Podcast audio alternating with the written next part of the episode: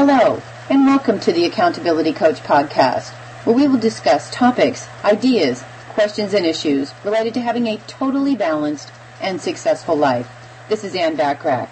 Today we're going to talk about four essentials of effective communication. Learning how to communicate effectively is critical to the survival of your business. Unfortunately, there's no other way to cut it.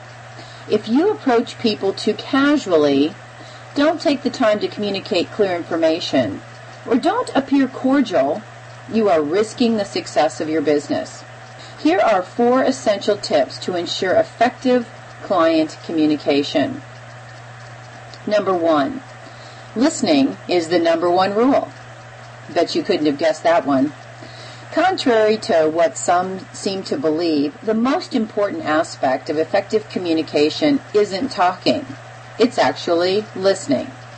A great amount of miscommunication could be avoided if business owners took the time to communicate effectively, first by listening to the needs of their clients and prospects. Remember, your clients may not need you, but you definitely need your clients, or you're going to be out of business. Your focus should be filling the needs of your clients, not the other way around. And that really starts with listening. Granted, it can be challenging to listen without speaking, but it will get easier with time when you understand the purpose behind really first listening. Not only do you have an opportunity to really listen to what your client needs are, but you have time to form the best reply for an answer.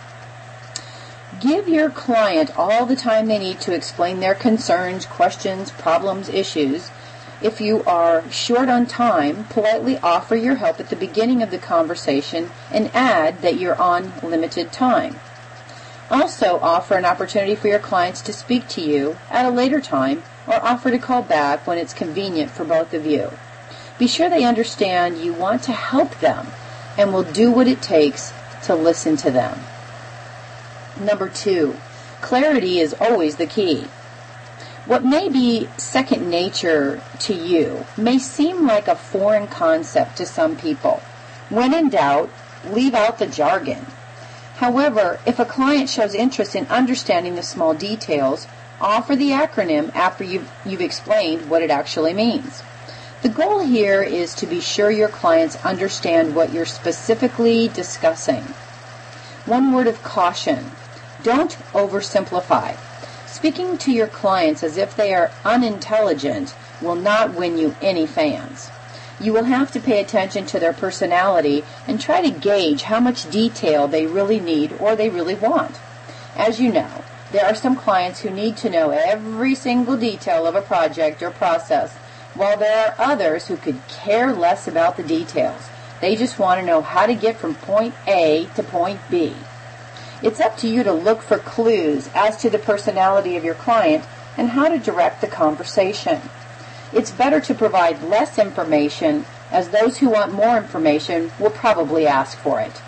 Don't waste people's time with things that they don't really need to make a decision, and yes, you are legally required to do so. Number three, um, send a message with confidence.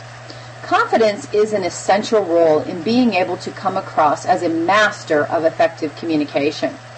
If you demonstrate that you aren't confident in your abilities, people will instinctively think that you lack experience and are bluffing your way around things. This may lead to one of three outcomes. One outcome would be the client tries to talk you down from your initial quote. Another option might be the client doesn't hire you at all. And number three, the client hires you at your original rate but isn't confident you can complete the task to his or her expectations. Not probably likely in, the, in this scenario if you're not showing confidence though. If you're selling a quality service or product, you should be confident about your skill set. Of course, if you're a startup entrepreneur, you know it gets easier as your experience increases. Just don't let the client see that you are at all insecure about your talents. Honest, honestly, being new to entrepreneurship is not a deal breaker. What is a deal breaker, however, is if the client feels you cannot competently complete whatever it is that you're offering. The more time you spend communicating with clients, the more comfortable you both will feel. In turn, you'll grasp the true concept of effective communication. Number four, when you can't see eye to eye. Well, you know, it does happen. Your personality sometimes clashes with that of a client or prospects. Does this mean you need to immediately end the business relationship? no, it certainly does not. When you can't see eye to eye with your client or prospect, it's important to let go of your ego and just remain calm. Your disagreements may stem from the fact that you're not communicating effectively. If you've offered your position or your professional opinion to a client and your opinion was ignored, take it with a grain of salt. You're fulfilled you fulfilled your professional obligation and ethical duty by informing your client. It's not personal, it's just business. If you allow the rejection to get to you, you will lose out on a lot of valuable business and will ultimately never be able to understand how to communicate effectively. When it comes to practicing effective communication with clients, emotions shouldn't really be involved. It's hard, but it's important to do that. When you take on a role of a business owner, you take on the commitment to never ending personal and professional development, is my belief. Here are four steps that you can implement now that will help you provide effective communication. And I'm going to call these action steps. So, action step number one listen before speaking. If you must set the tone for the call, reword the phrase so the subject is about your client, not about you. Instead of saying, I want to discuss, you could say, What questions or concerns would you like to discuss today? Action step number two be clear with your words. An easy way to keep track of what needs should be addressed, write a brief outline of topics to be covered and check them off as they're discussed. You could additionally go over the checklist during the introduction part of the call so your client is clear about what you'll be providing and what you're going to be talking about. Revisit the checklist at the close of the conversation and encourage the client or prospect to ask questions if they are unclear about any of the things that you've covered, any of the topics. Action step number three. If you tend to be nervous during a, a call or an appointment with somebody, practice the conversation with an assistant or a colleague. The more confident you are in the conversation, the more effective your communication will be. This is a great opportunity for questions to be addressed so you can adjust the content as needed to ensure clarity. And action step number four it's going to happen. There will be some clients that you just don't jive with. Don't take it personally and focus on the, the commonality in areas where you see eye to eye.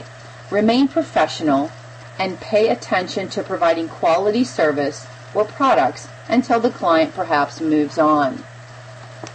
Well, my hope for our time together is that you got value and an idea or two that will help you be even more successful, personally and professionally. Take advantage of the complimentary special report called Keys to Working Less, Making More Money, and Having a More Balanced Life by going to www.accountabilitycoach.com.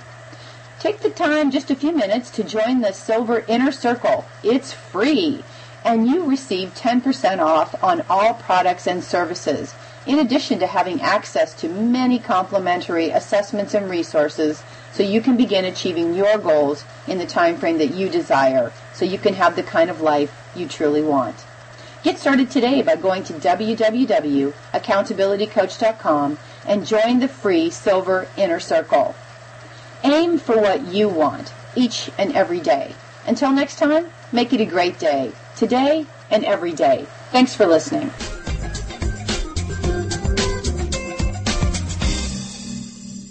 Let me remind you that this recording is protected by copyright law and unauthorized distribution and copying is prohibited.